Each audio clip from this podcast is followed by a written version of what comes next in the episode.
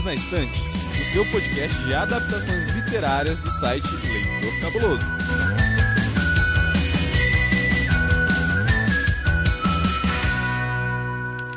O que você pensa quando você ouve o nome Malala? Na língua urdu, o nome Malalai significa tomada pelo luto ou atingida pela dor. Malalai é um nome feminino comum em países muçulmanos, como Afeganistão ou Paquistão. Foi justamente no Paquistão, em Swat, que no dia 12 de julho de 1997 nasceu Malala, uma jovem que, em meio a um país extremamente violento, encontrou na educação forças para lutar resistir, viver e mudar o mundo. Sua coragem e determinação quase lhe custou a vida, quando em 9 de outubro de 2012, Malala sofreu uma tentativa de assassinato realizada pelo grupo extremista Talibã. Recuperada, Malala não desistiu e se tornou uma ativista mundialmente conhecida em favor do direito das mulheres. Suas armas: papel, caneta, livros, e educação. Sua luta é tão importante que em 2014 Malala se tornou a pessoa mais jovem ao ganhar um prêmio Nobel da Paz. Ela tinha só 17 anos. E em Eu Sou Malala conhecemos a sua autobiografia e é sobre esse livro que nós vamos falar hoje. Eu sou Domenica Mendes e Malala é uma das mulheres mais fortes e incríveis que eu conheço. Não à toa nós escolhemos esse livro para apresentar para vocês. E essa mesa não poderia estar melhor representada do que com essas duas mulheres incríveis que estão aqui comigo.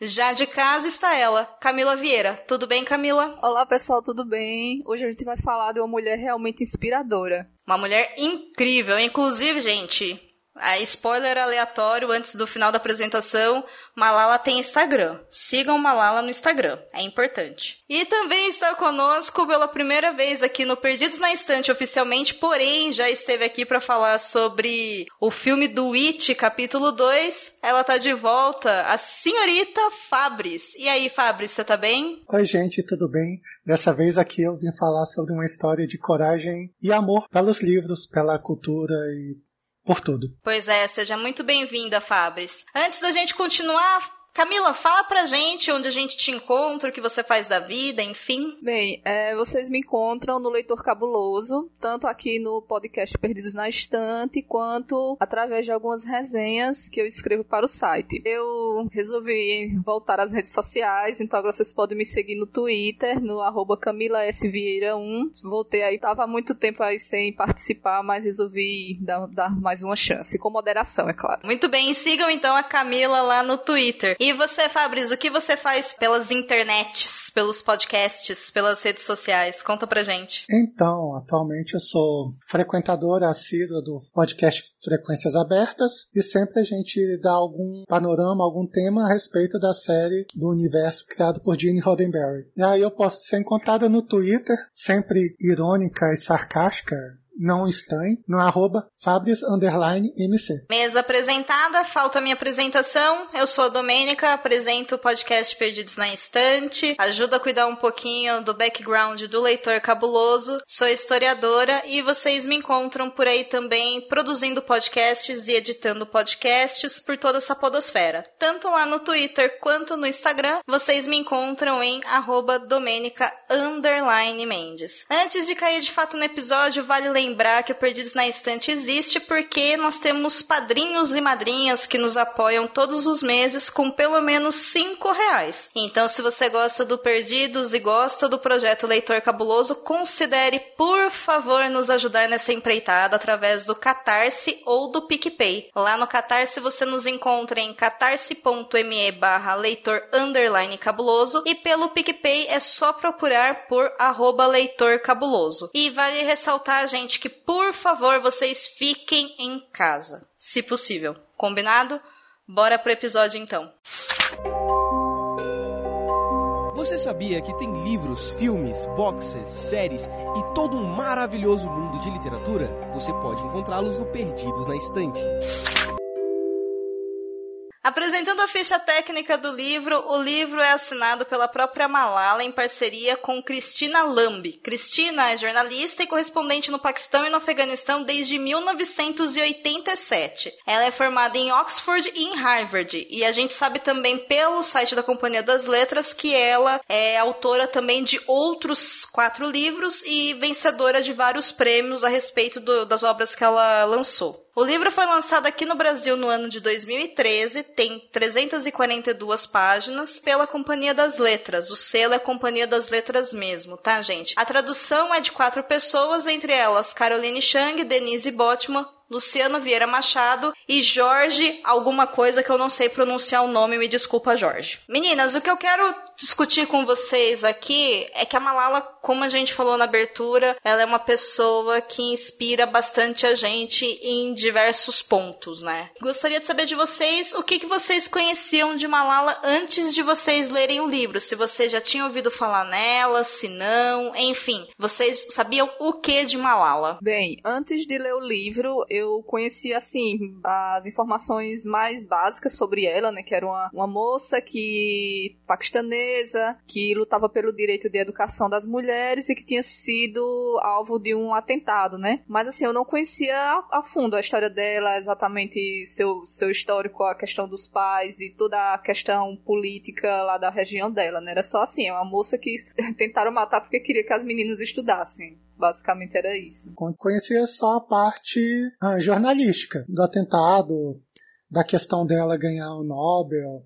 Esse background do Talibã que a gente sempre ouve lá no Paquistão, lá no, no Vale do Sote. Então é algo que, assim, para mim foi sempre algo muito distante, apesar da gente entender toda a importância que ela tem no contexto para poder ter recebido tal prêmio, digamos assim. Pelo que eu conhecia dela, eu também tinha essa impressão que ela é uma mulher muito importante, mas eu não tinha noção do background que a história dela tinha e como estava tudo muito costurado, né, com a própria cultura dela e com a própria cultura familiar dela, principalmente por causa das escolhas de orientações que o pai dela, estando naquele lugar de poder, acabou colocando, né, e tornando possível que ela se desenvolvesse daquela forma. Existe um outro livro da Malala que ele é mais recente, ele foi lançado ano passado aqui no, no Brasil, também pela Companhia das Letras, que chama Longe de Casa. E se eu não me engano, ele é assinado pela Malala com o pai dela. Então eu sabia que o pai dela era um cara muito importante para ela. Eu só não tinha dimensão assim do quanto ele era importante. Porque um terço, né? Toda sobre a história, basicamente, de origem da família dela, do pai dela, o sonho do pai dela com relação à educação e tudo mais, né? Então é bastante tempo. É,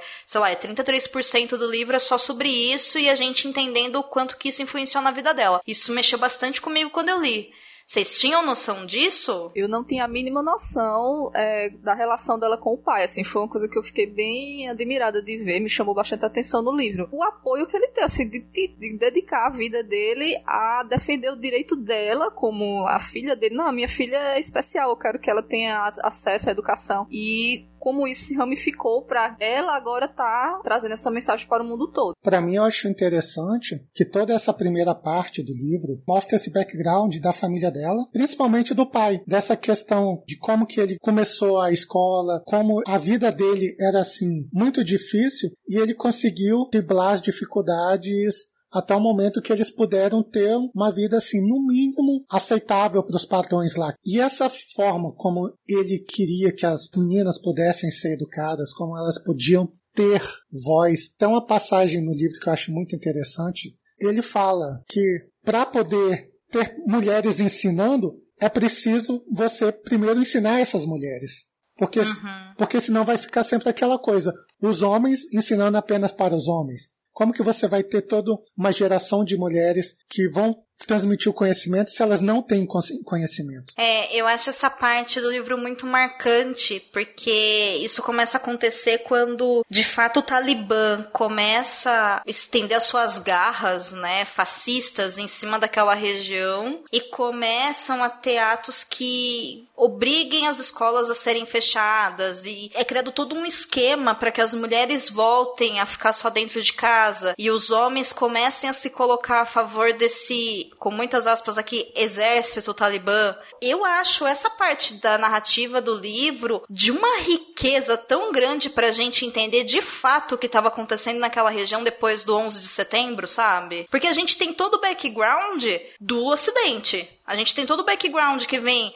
da nossa cultura que puxa muita coisa dos Estados Unidos. A gente entende o que mexeu na economia, mas a gente não tem muita noção e como a gente tá do lado de cá e não do lado de lá, a gente não tem a informação de como que surgiu a cultura dos homens bombas nessa região, né? Da impressão que todos eles já estavam lá e que aquele povo era extremamente violento. Isso cruza muito também com a religião muçulmana, sendo que na verdade não é nada disso, né? O povo muçulmano é um povo extremamente amoroso, se fala de acolhimento, se fala de educar, se fala de, de servir ao outro, de ser hospitaleiro, de tratar bem as pessoas, não de matar as pessoas em nome de um Estado maior ou em nome de Allah, como é falado pra gente. Então, essa parte do livro, essa primeira parte, eu acho que ela é de uma riqueza tão grande histórica e cultural pra gente entender do outro lado, que assim, para mim o livro já vale aí, sabe? Até como um extra, além de Malala, porque eu comecei a ler o livro, eu achei que eu só ia conhecer a história dela mesmo, e o que é muito curioso, né? Porque olha a diferença de percepção cultural mesmo. Quando nós aqui falamos da nossa história, nós tendemos a falar somente da nossa história. E a nossa história ela começa normalmente quando a gente se entende como um ser humano ativo no mundo. Mas a gente dificilmente começa essa história contando, sei lá, a origem do meu país foi assim, da minha região foi não sei o que, e aconteceu dessa forma, e aí a minha família fez tal coisa, né? A gente não tem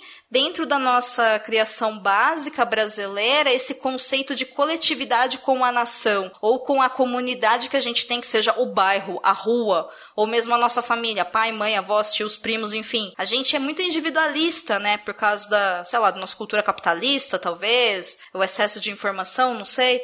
Mas eu percebi uma diferença tão grande até nisso. E eu te falo que essa é uma das melhores obras que eu já conheci que falam do outro lado, né, do atentado e como de fato até mesmo o Osama Bin Laden, porque querendo ou não, ele veio daquela região, então aquelas pessoas pagaram também pelos atos que ele fez, sendo que elas não tinham nada a ver com o negócio, sabe? Então isso para mim foi assim, ah, olha, incrível assim. Eu fiquei assim pasma com a qualidade, o tanto de coisa que tem nesse livro que vai além de Malala apenas. É interessante que a Malala é um, um fio condutor para dar todo esse background, toda a forma que o cerco da região. A gente vê como eles começam a se infiltrar, fulano faz tal coisa, outro começa a falar na rádio, é outdoor falando, ah, venha se alistar, não sei o que. É toda uma, uma prática de infiltração dentro da comunidade que você vai vendo que é como se fosse um, um câncer que vai tomando tudo. A Malala, a família dela, é como se fosse um anticorpo para isso, mas que assim, que está sendo atacada o tempo todo. É, foi bem assustador ver, assim, como através daquela rádio, né, que foi criada, essas ideias mais extremistas foram começando a se espalhar e a entrar na cabeça mesmo das pessoas, que até quem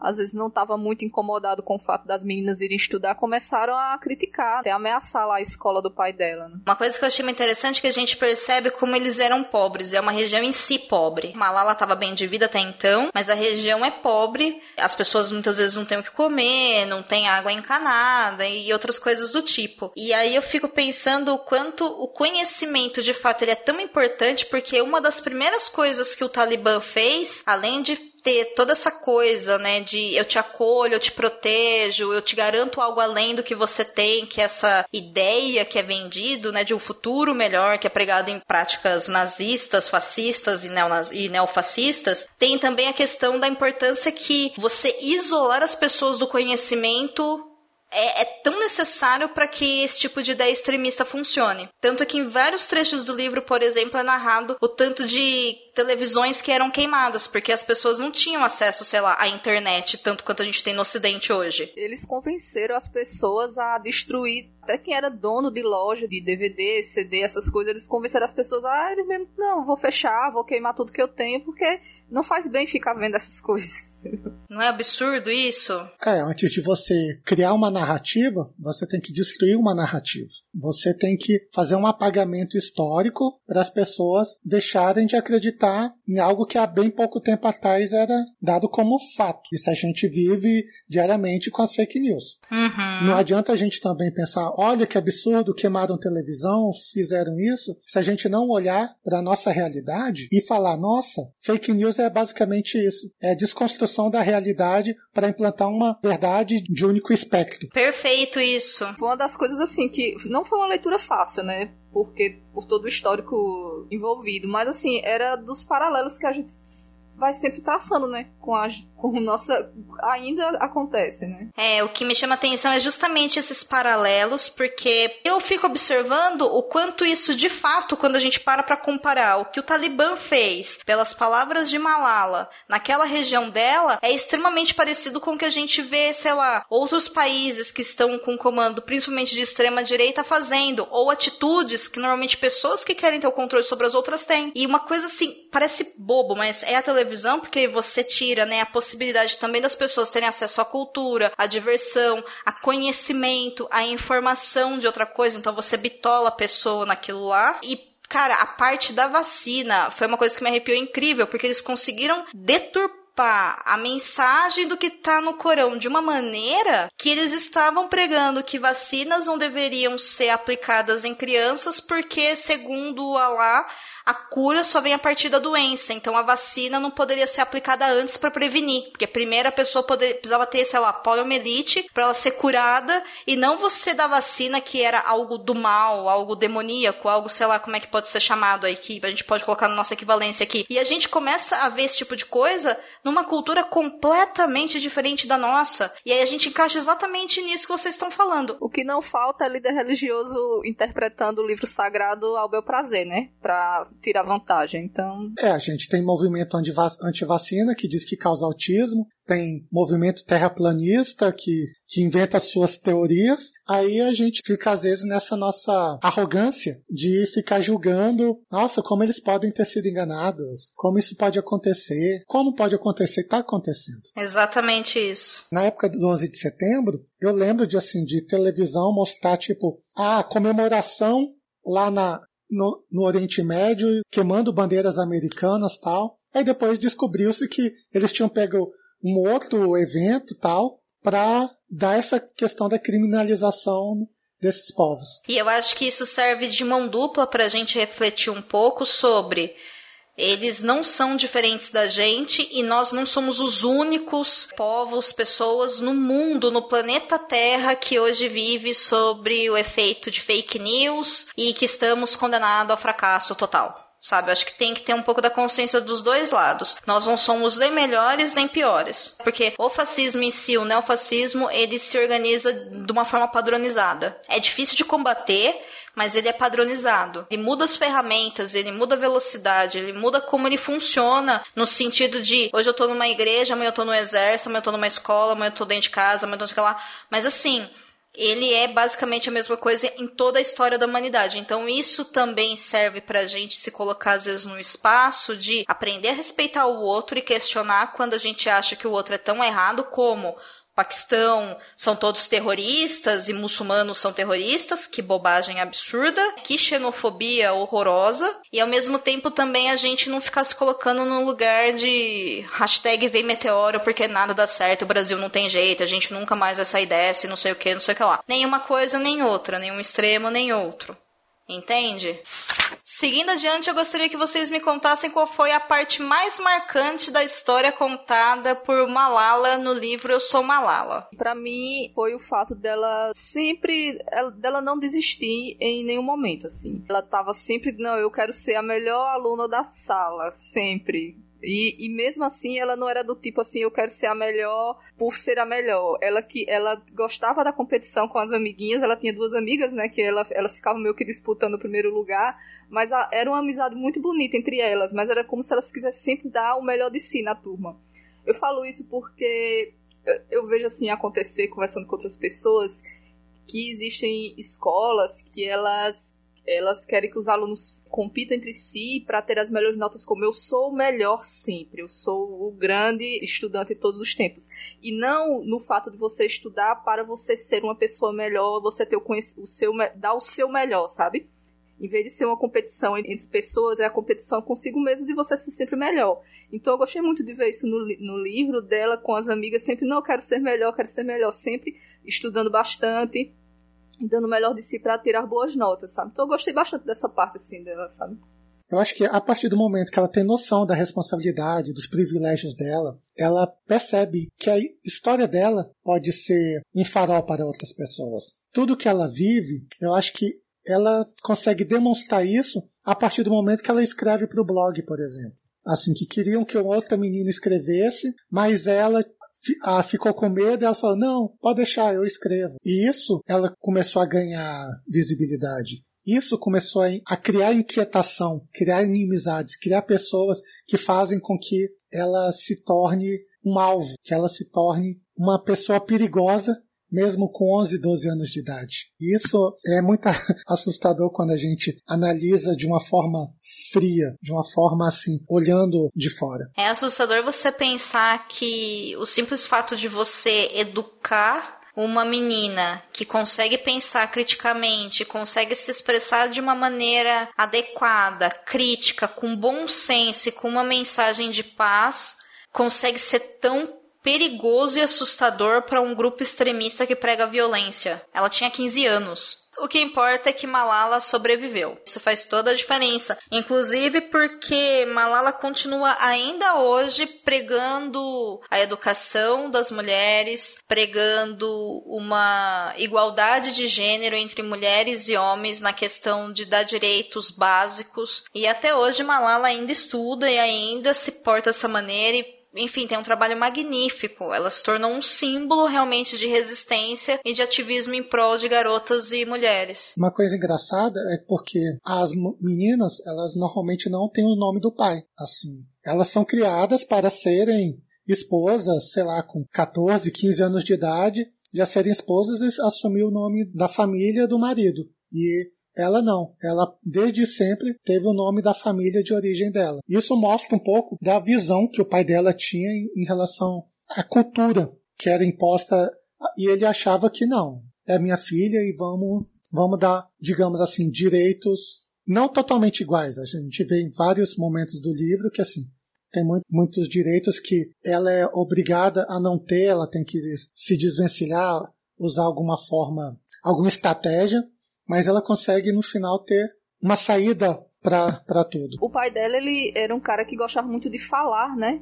Ele sempre defendia bastante as ideias dele, dando entrevistas, palestras, essas coisas assim. Então ele usava muito da, da oratória dele para mostrar o ponto de vista dele, ou seja, realmente, como você falou, sem necessidade de violência, né? Inclusive, quando a Malala sofreu um atentado, ele estava dando uma palestra foi quando ele soube da notícia e começou toda a peregrinação para poder chegar à cura dela, chegar a, ao restabelecimento dela, digamos assim. É, ele não utiliza da violência, né? Ele poderia entrar numa jornada de vingança, por exemplo, mas o foco dele sempre é ajustado para algo diferente disso. E eu gosto que ele faz isso, mas ele não desrespeita as pessoas que pensam de uma maneira diferente dele. Ele questiona, mas ele não desrespeita. E ele continuou questionando mesmo quando assim ele sofria ameaças e assim amigos dele que também gostavam de falar como ele, alguns chegaram a ser assassinados e mesmo assim ele não se calou, apesar do medo, né? Garotas, tem alguma coisa que vocês gostariam de dizer a respeito do que vocês aprenderam com a história da Malala?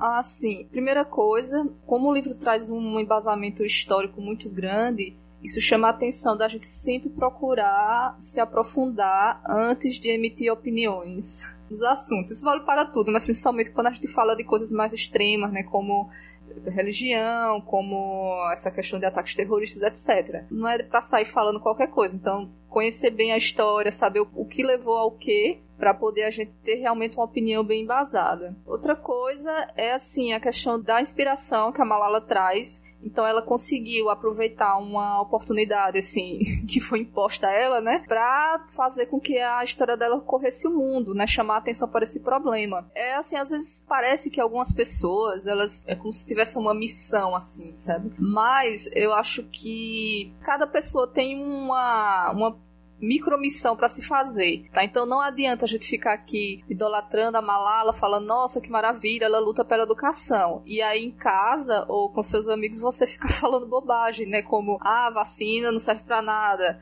ah, o Covid é uma gripezinha, sabe? Cada um com sua micromissão de falhar no, notícias bem embasadas e, cuidar, e ter cuidado com as fake news, né? Cuidado com o compartilhamento de coisa no WhatsApp, gente, trazendo é. pro nosso dia a dia por aqui, né? A gente teve a oportunidade de aprender a ler e a interpretar, vamos usar, né?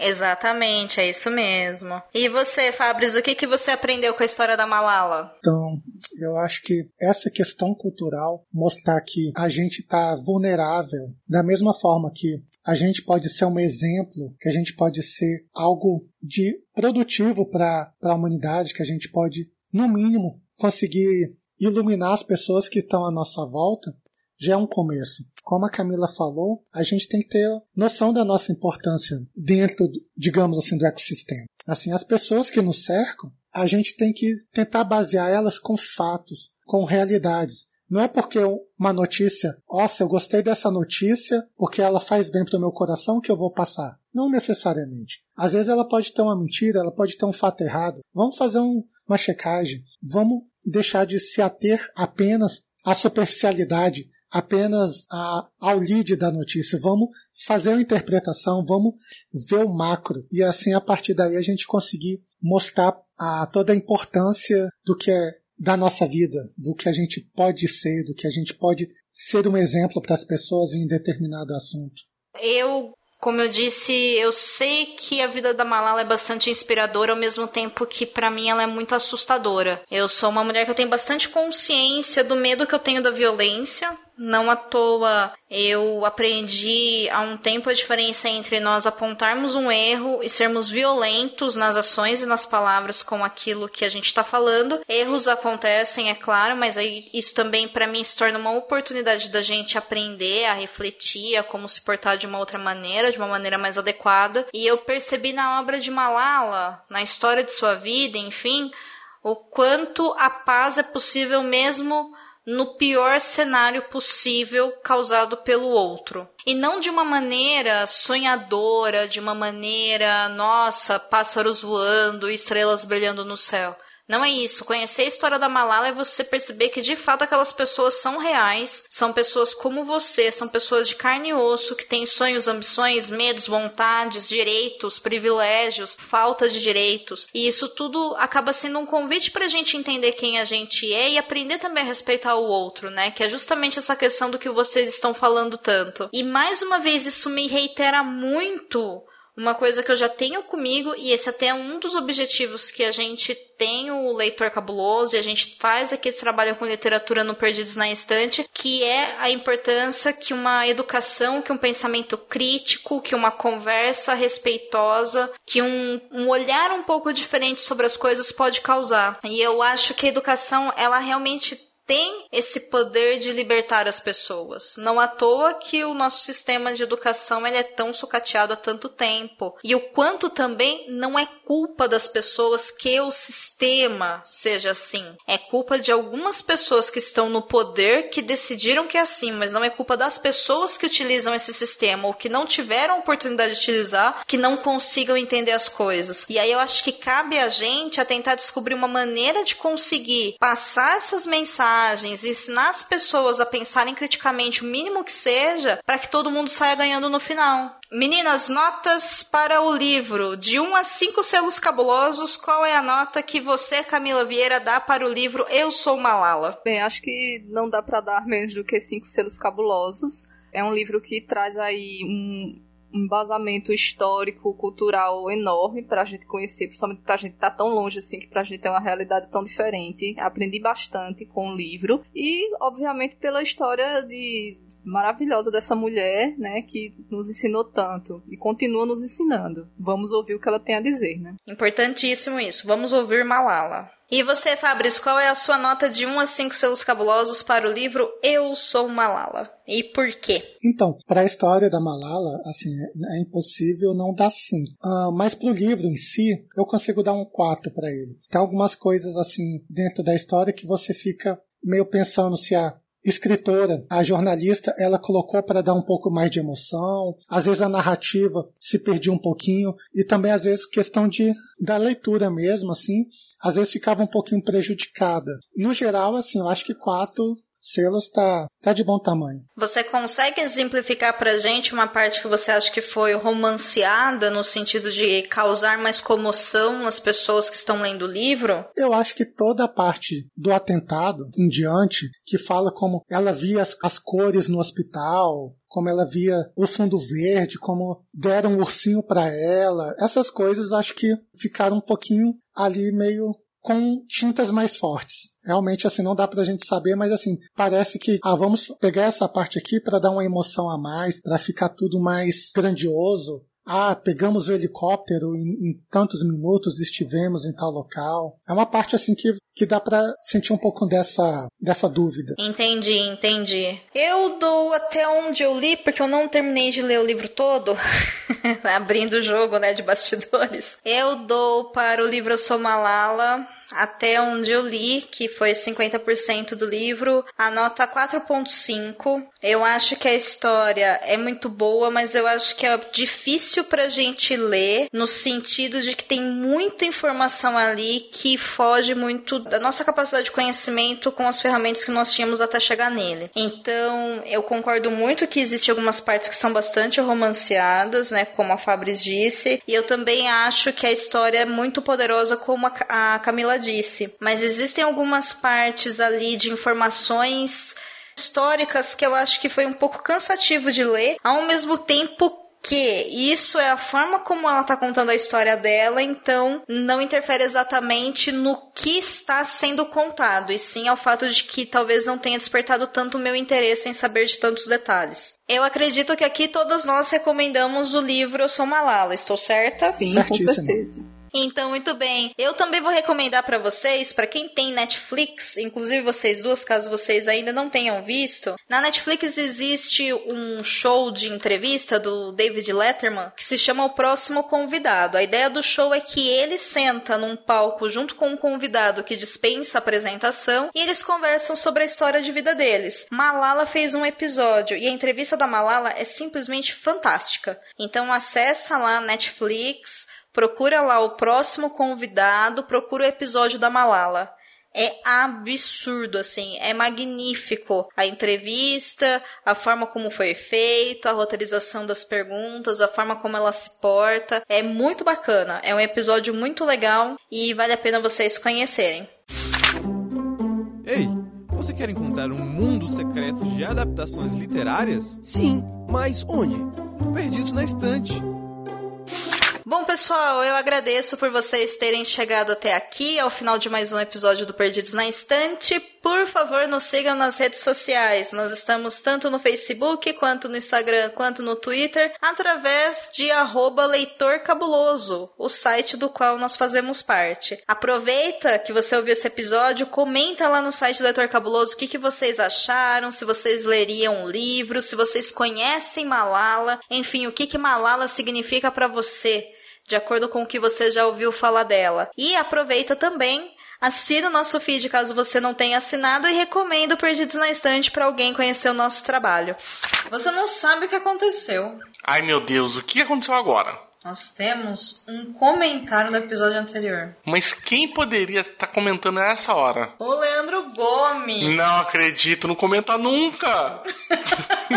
Nossa, jovem. O Leandro Gomes está de volta, ele está comentando em vários episódios, inclusive ele está comentando também nos episódios de Cabuloso em Quarentena. Onde está o seu Deus agora? Eu sei, ele sempre está comentando. O Leandro Gomes foi muito gentil e há dois dias atrás Ele fez um comentário no último Perdidos na Estante, que foi o episódio 53, onde nós falamos sobre a quinta estação. Mas antes da gente ler, já que a gente tá com um tempinho. A gente tá com Basso, tempo? Nós estamos com tempo. Meu Deus. Senhor Basso, você leu Quinta Estação, o que, que você achou? Olha, no início eu demorei um pouquinho pra engrenar nele, né? Eu acho que ele não tem um início que te pega logo de cara, mas depois acho que lá- pra página acho que 50, 60, eu acho que eu comecei já. Quando eu já tinha a visão das três personagens, a Cienite, a Esun e a da Maia? Não. Da Maia. da Maia. Eu gosto muito da questão da orogenia, que eu acho que é um sistema de magia deles que é, fica bem claro o que, que dá pra fazer e o que, que não dá. Eu gosto disso, eu gosto de sistemas de magia que eu consigo entender que são bem simples, né? Sim. E agora sobre a questão tipo do, do que aconteceu em si, eu acho que a gente no mundo é engraçado porque o mundo a gente consegue perceber bem como ele se organiza. As comuns, os ful, o fulcro, o Império San, Sanzed. Agora, o que que tá acontecendo de verdade naquele mundo? que Eu não sei, eu fico um pouco perdido. O que é a quinta estação, né? O que, que seria essa quinta estação? É dar a entender que sempre tem uma estação, uma quinta estação, que viria e destruiria, tipo, tudo. Já teve várias vezes que isso aconteceu. Agora, exatamente como que ela ocorre, como que ela acaba alterando a vida das três personagens, eu fico sempre meio. "Ah, É, não dá pra gente saber exatamente o que acontece na quinta estação, né? E aí eu acredito que o grande jogo é continuar lendo pra ver o que que vai acontecer quando essa era acabar de fato, né? Eu fico pensando, será que esses personagens vão sobreviver? Porque se é o fim de uma era, pode ser que no final da história todos eles morram. Então, é esse que é o problema, né? Porque ou é. Ou acontece isso e aí é uma droga, ou não acontece isso e você foi enganado por três livros, né? Ou ela tá falando do sistema e não dessas pessoas. Ah, não sei. Bem, se for também, foi uma, vai ser uma metáfora retirada no mesmo lugar que o Batman tirou o escudo. Não fala assim. Nossa, eu não vou mais te chamar pra gravar recado. Ah, mas é, porque ela tá falando sobre as estações toda hora e de repente não, é sobre o sistema. Tipo, é o Neo do Matrix, não é que vai morrer todo mundo, é que eu Não, vou falar isso como eu sistema. tô falando. Eu tô falando que, por exemplo, as estações elas marcam períodos de tempo. Então, como a quinta estação é sempre o fim de uma era, não necessariamente Não. todos. Não, não, não, tá não, escrito não, na não, capa não. do livro, É, a quinta mas estação. ela- Toda era tem seu fim. Mas ela diz especificadamente nesse livro que essa é a última, é a última quinta estação, é o final de tudo. Ah, seria o fim de todas as De quintas tudo, estações, é, é tudo. Não é, uma tipo. possibilidade de É, interpretação também. Eu fiquei também com isso, por isso que eu comecei a ler a saga, mas, né? É. Diferente de você que já começou o segundo, eu ainda não comecei. Pra variar, né? Pra variar, eu compro as suas loucuras e continuo e você para no meio do caminho. É verdade, é para isso que você tá aqui. Então, por favor, vamos voltar então ao comentário do Leandro, que nos disse o seguinte. Ah, não. Lá vem vocês querendo sequestrar meu cartão de novo. Não é possível. E dessa vez são três. São três livros, esse Olha, dizer é uma desculpa, a gente falou só do primeiro. É, Se eu você quiser comprar não- os três, É por sua conta, risco e pagamento, Leandro. aspira. Essa pica não é minha, não. o... Vamos lá, aperta que cabe, na estante e na fatura. Os Orogenes me lembram os precogs do filme Minority Report, que eu não sabia que é um conto. É de 1956, o autor é Philip K. Dick. Peraí, pausa. E é por esse motivo que nunca vai virar um tema do Perdidos. Eu não suporto o Philip K. Dick. E também a Domênica não assistiu esse filme, então ela não sabe do que a gente tá falando. Mas sim. É, você, você falar. Ah, ele fala, eles previam os crimes que eram evitados antes que acontecessem. Olha, de uma certa forma, sim. E de uma certa. Ah, ah, não, aí, aí é spoiler. Mas sim, aí eu entendi. Entendi, Leandro. Depois eu explico pra Domênica, mas entendi. Sim. Eles lembram bem mesmo dos precogs, tem razão. Demais da riqueza desse universo. Fiquei curioso pra conhecer esse mundo que a autora construiu. Ao mundo, sim. E, e é engraçado como você descobre o mundo rápido, né? Ela é boa nisso. É facinho. Eu, eu peguei na hora comum o que, que eram as comuns, o que, como é que era o sistema de caça, de divisão de trabalho, né? Rapidamente, assim, é, foi, foi, foi É uma fácil. história de personagens, né? Então a construção do Ah. mundo dela é muito boa. São só história de. São é a história daquelas três mulheres.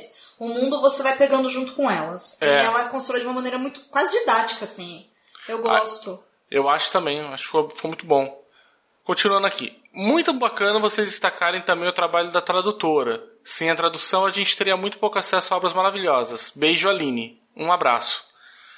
Tradutoras, olha assim, depois que a gente teve um episódio pro podcast é delas, lembra? Que a gente chamou tradutoras, a gente percebeu esse trabalho, a gente começou a fazer uma. Um destaque aqui no Perdidos na Estante sobre as obras, né? Que normalmente a gente tem um pouco de dificuldade de falar tanto nome de autores, é, autoras e tradutores tradutoras. Mas sim, a gente destaca, e mesmo quando a gente não fala muito, né, e não elogia tanto trabalho a gente está sempre citando e em todas as nossas resenhas também do Leitor Cabuloso a gente acrescentou um tópico lá para divulgar o nome também de quem traduziu aquela obra, aquele volume, né, ou aquela edição do qual foi resenhado para poder também divulgar o trabalho dessas pessoas, porque se não fossem por elas, de fato, muitas das obras que a gente consome a gente não conheceria.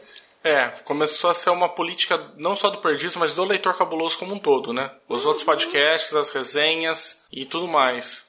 É isso aí, Leandro. Inclusive, aproveitando aqui por falar de questão de tradutor, só para dar um momento.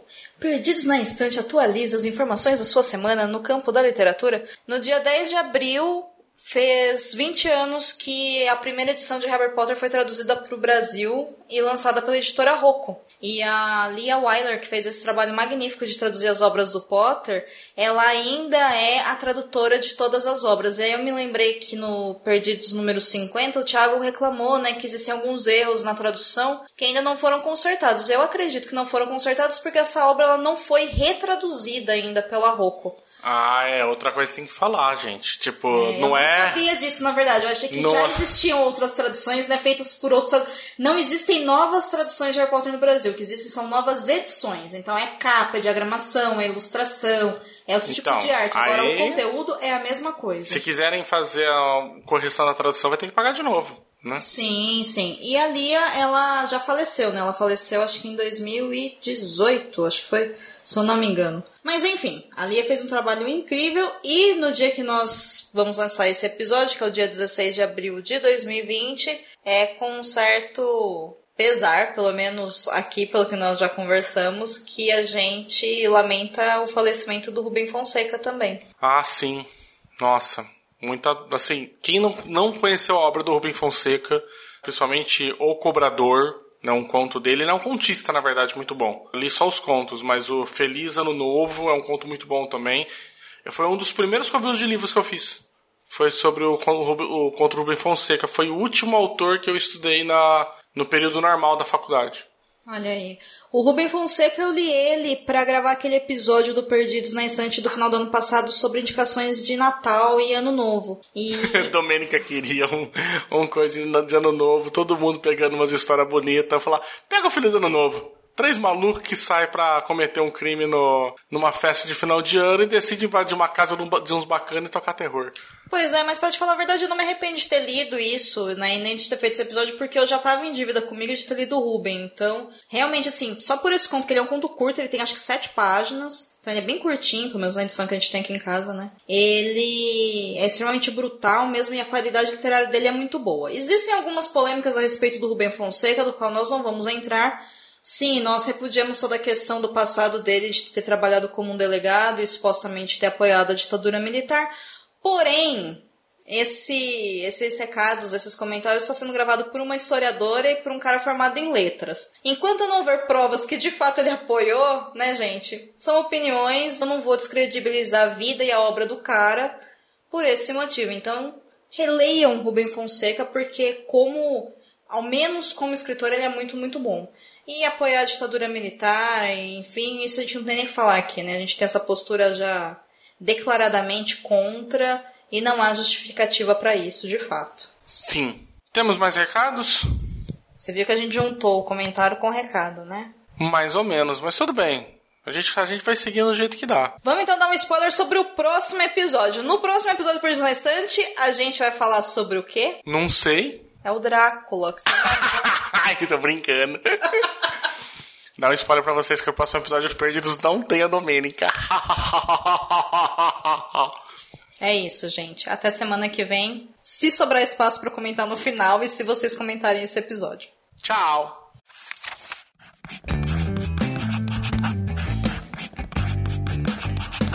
Esse podcast faz parte do site Leitor Cabuloso. Conheça nossos conteúdos em www.leitorcabuloso.com.br.